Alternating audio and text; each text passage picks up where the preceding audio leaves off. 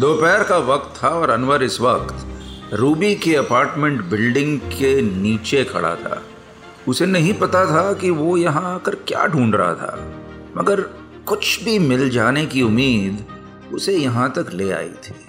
Watchman से Ruby के flat का नंबर पूछने के बाद अनवर सीधे वहाँ जा पहुँचा। लिफ्ट से निकलकर वो रूबी के फ्लैट के सामने आया ही था कि उसने देखा कि उसके घर का दरवाज़ा पूरी तरह खुला हुआ था।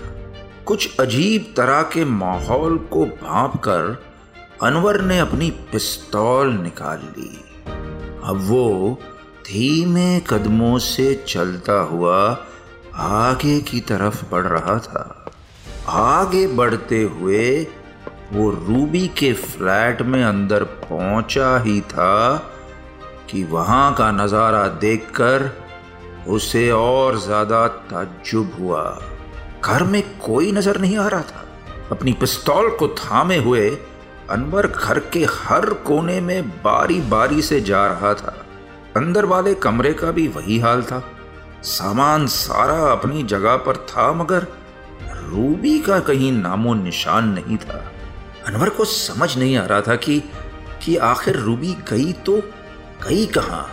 वो बस पुलिस स्टेशन फ़ोन करने ही वाला था कि एक ज़ोर की चीख से उसके कदम लड़खड़ा गए। ये आवाज़ कहीं और से आ रही थी। ध्यान से सुनने पर पता चला कि आवाज़ नीचे वाले फ्लैट से आ रही थी।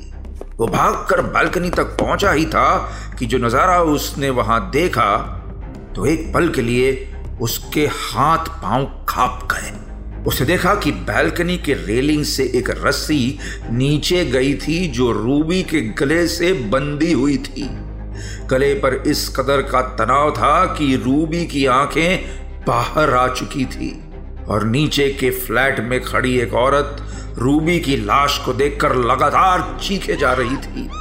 रूबी की ऐसी मौत होना ये साफ़ बता रहा था कि इस खेल में वो सिर्फ़ एक प्यादा थी। जिसका काम खत्म होने के बाद उसे भी रास्ते से हटा दिया गया था। कुछ देर बाद रूबी का सारा घर पुलिस इन्वेस्टिगेशन टीम से भर चुका था। रूबी की लाश को तुरंत ही ऑटोप्सी के लिए भेज दिया गया था और बाकी पुलिस ऑफिसर्स के साथ अनवर खुद भी रूबी के घर की तलाशी ले रहा था। मगर एक के बाद एक कमरे की तलाशी लेने के बावजूद भी ऐसा कुछ भी नज़र नहीं आ रहा था, जिससे कि इस केस से रिलेटेड कुछ बात बन सके। तभी पीछे से आई एक आवाज़ ने उसे पलटने पर मजबूर कर दिया। वो पलटा तो देखा, पीछे एक हवालदार हाथ में एक फ़ोन लिए खड़ा था। उसने वो फ़ोन अनवर को देते हुए कहा, सर मुझे लगता है ये रूबी का फ़ोन ही हो सकता है। एविडेंस बॉक्स में डालने से पहले मैंने सोचा कि एक बार आप भी चेक कर लो। ये सुनकर अनवर ने तुरंत वो फ़ोन हवालदार के हाथ से ले लिया। अब मामला कहीं ना कहीं एक सीधी लाइन में आने लगा था। अनवर को वो मिल चुका था जिसकी उसे ज़रूरत थी। एक नाम। क्योंकि जिस इंसान को रूबी ने आखिरी बार फ़ोन लगाया था, वो और कोई नहीं, बल्कि अजय सूर्यवंशी ही था।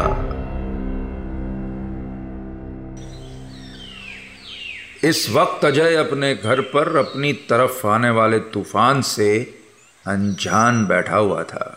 उसने बस टीवी ऑन किया ही था कि तभी उसके दरवाजे पर एक दस्तक हुई। आँखों को मसलते हुए अजय ने जाकर दरवाज़ा खोला ही था कि अपने सामने अनवर खान और कुछ पुलिस वालों को खड़ा देख उसके चेहरे पर एक हैरानी छा गई। वो कुछ कह पाता उसके पहले ही बाकी के पुलिस वाले एक के बाद एक बेधड़क उसके घर के अंदर घुस गए। अजय बस हक्का पक्का उन पुलिस वालों को ही देख रहा था कि तभी अनवर ने एक कागज़ उसे दिखाते हुए एक गंभीर आवाज़ में कहा, मिस्टर अजय सूर्यवंशी, ये वारंट है आपके नाम पर। यू आर अंडर अरेस्ट ये सुनकर तो जैसे अजय के होश ही उड़ गए। उसने एक खींच के साथ कहा, क्या बक रहे हो, इंस्पेक्टर? सुबह सुबह चढ़ा के आए हो क्या? अनवर ने अजय की कोई बात नहीं सुनते हुए पीछे खड़े पुलिस वालों से कहा, देख क्या रहे हो? तलाशी शुरू करो। कोना खोना छान लेना। इस साले ने दो दो खून किए हैं और इतना कहना हुआ ही था कि सारे पुलिस वालों ने मिलकर अजय के घर को तितर बितर करना शुरू कर दिया अजय ने आवाज़ में गुस्से को बढ़ाते हुए कहा, अरे ये क्या कर रहे हो? मर्डर्स क्या बकवास कर रहे हो? तुम जानते नहीं हो कि मैं कौन हूँ? अनवर ने गंभीर सी आवाज़ में कहा, फ़िलहाल तो आप सिर्फ़ एक मर्डर सस्पेक्ट हैं। आपके पापा के बाद आज रूबी का मर्डर भी हुआ है, मिस्टर अजय। और उस मर्डर में भी आप प्राइम सस्पेक्ट हैं। ये सुनकर अजय के पैर लड़खड़ा गए। उसने एक हड़बड़ाहट के साथ कहा रूबी का मर्डर?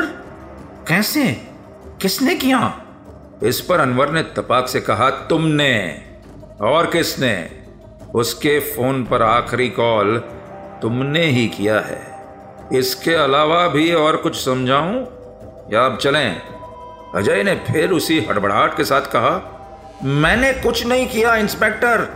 मैं और रूबी अच्छे दोस्त थे, बस इसलिए मैंने उसे फ़ोन किया था। मैं नहीं जानता था कि उसका मर्डर हुआ है।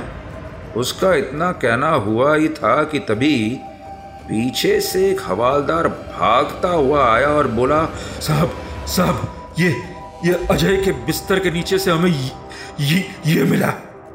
इतना कहकर उस हवालदार ने एक प्लास्टिक की बैग में रखी गन अनवर को थमा दी। ये गन बिल्कुल वैसी ही थी जैसे अश्मित की लाश के पास मिली थी। ये देखकर अजय के हाथ पाँव ठंडे पड़ गए। अनवर ने एक नज़र उस गन को देखा और एक मुस्कान के साथ कहा, लगता है जैसे एक ही जगह दो केस सॉल्व हो जाएँगे आज। ढूँढने तो कुछ और आए थे और मिल गया कुछ और। खैर, इतना कहते ही उस हवालदार ने अजय के हाथों पर हथकड़ी लगा दी। अजय बुरी तरह चीख रहा था। मैंने कुछ नहीं किया, इंस्पेक्टर। ये गन किसकी है, मैं नहीं जानता। लेकिन अजय की चीख जैसे अनवर के कानों तक पहुँच ही नहीं रही थी। और अब अजय गुस्से में चीखने लगा, यहाँ का कमिश्नर मेरा दोस्त है। तेरी नौकरी तो गई, अनवर, समझ ले। देखना, माफ़ी की भीख मांगेगा तू मुझसे भीख। ये सुनकर अनवर ने हँसते हुए कहा, नौकरी और माफ़ी के बारे में बाद में सोचते हैं। फ़िलहाल तो तुम जेल की रोटियाँ खाओ, मिस्टर अजय सूर्यवंशी। और बाकी जो भी बोलना है, अदालत में बोलना। जितना चीखना है, अदालत में चीख लेना। और इतना कहकर अनवर घसीटते हुए अजय को वहाँ से ले गया। अजय को अरेस्ट कर लेने के बाद अनवर खान को इतना तो भरोसा हो चुका था कि इस मामले में शालिनी का कोई हाथ नहीं हो सकता। क्योंकि ज़ाहिर सी बात थी, जब रूबी का मर्डर हुआ तब शालिनी तो जेल में ही थी ना। अनवर ने पुलिस स्टेशन आकर रुजुता को कॉल किया। रुजुता ने एक ही रिंग में फ़ोन उठाते हुए कहा हाँ इंस्पेक्टर, आपको रूबी के घर से कुछ मिला? अनवर ने गहरी सांस लेते हुए कहा हाँ मिला ना, रूबी की लाश। ये सुनकर रुजुता की फ़ोन पर पकड़ ढीली हो गई। वो एकदम चुप हो गई। अनवर ने कहा रुजुता जी, आप सुन रहे हैं? हेलो? हेलो? रुजुता ने थोड़ा संभल कर कहा, क्या आप जानते हैं रूबी का खून किसने किया? अनवर ने केस की डिटेल्स रूबी से शेयर करते हुए कहा, अभी हमने अजय सूर्यवंशी को हिरासत में ले लिया है। इन्वेस्टिगेशन चालू है। And I am sure Ashmit और रूबी के मर्डर के पीछे अजय सूर्यवंशी का ही हाथ है। रुजुता ने अनवर की पूरी बात सुनी और फिर एक डरी हुई आवाज़ में कहा, सर, मुझे लगता है सारा की जान को भी खतरा हो सकता है, क्योंकि कुछ दिनों पहले वो वो भी मेरे पास आई थी और उसने ही मुझे बताया था कि अश्मित का मर्डर ज़रूर अजय ने ही किया होगा। इस पर अनवर ने थोड़ा नासमझी में कहा, पर अब उसकी जान को क्या खतरा होगा? अजय तो कस्टडी में है, लेकिन रुजुता ये सुनकर शांत नहीं हुई। उसने अपना डर ज़ाहिर करते हुए कहा, सर, मुझे लग रहा है ये काम अजय अकेला नहीं कर सकता। कोई और भी है जो उसका साथ दे रहा है। I think I think we should warn Sara sir Anwar को रुजुता की बात ठीक लगी। तुम ठीक बोल रही हो। डोंट वरी मैं सारा से बात कर लूँगा।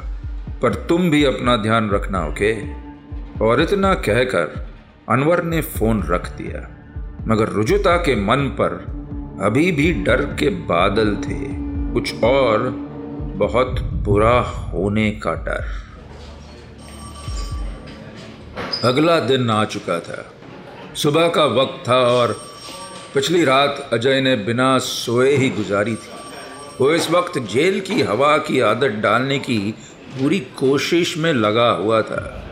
अब तक वो बस लगातार यहाँ से वहाँ चल कदमी कर रहा था। कभी वो गुस्से भरी निगाहों से अनवर की तरफ़ देखता तो कभी एक कोने में जाकर बैठ जाता। इस बीच अनवर अजय के खिलाफ मिले सबूतों की रिपोर्ट ही तैयार कर रहा था कि उसने देखा कि एक साठ पैंसठ साल का आदमी उसके सामने खड़ा था। अनवर ने कुर्सी की तरफ़ इशारा करते हुए कहा, बताइए मैं आपकी कोई मदद कर सकता हूँ? वो आदमी कुर्सी पर बैठा और हाथ आगे बढ़ाते हुए बोला, हेलो, मेरा नाम रजनीश सिंह है। मैं पुणे पुलिस हेडक्वार्टर्स में इंस्पेक्टर था, फ़िलहाल रिटायर्ड हूँ। अनवर ने थोड़ा हैरान होते हुए कहा हाँ सर, बताइए, कैसे आना हुआ यहाँ? इंस्पेक्टर रजनीश ने सोचते हुए कहा हालाँकि मैं काफ़ी पहले आपसे मिल लेता, मगर कम वक्त ये किडनी स्टोन के ऑपरेशन की वजह से कुछ दिनों से हॉस्पिटल में था। दरअसल, आप जिस केस पर काम कर रहे हैं, अश्मित सूर्यवंशी मर्डर केस, उसमें जो आपको गन मिली है, उस गन को मैं पहचानता हूँ। ये सुनकर अनवर ने ना समझी में सर हिलाते हुए कहा मैं कुछ समझा नहीं। गन को पहचानते हैं मतलब? रजनीश ने कहा, serial number X D five one one one यही गन मिली है ना आपको? अनवर ने हामी में सर हिला दिया। बात को आगे बढ़ाते रजनीश ने कहा, मैंने जब न्यूज़ पर इस सीरियल नंबर को देखा तो मुझे पिछले साल का एक केस याद आ गया।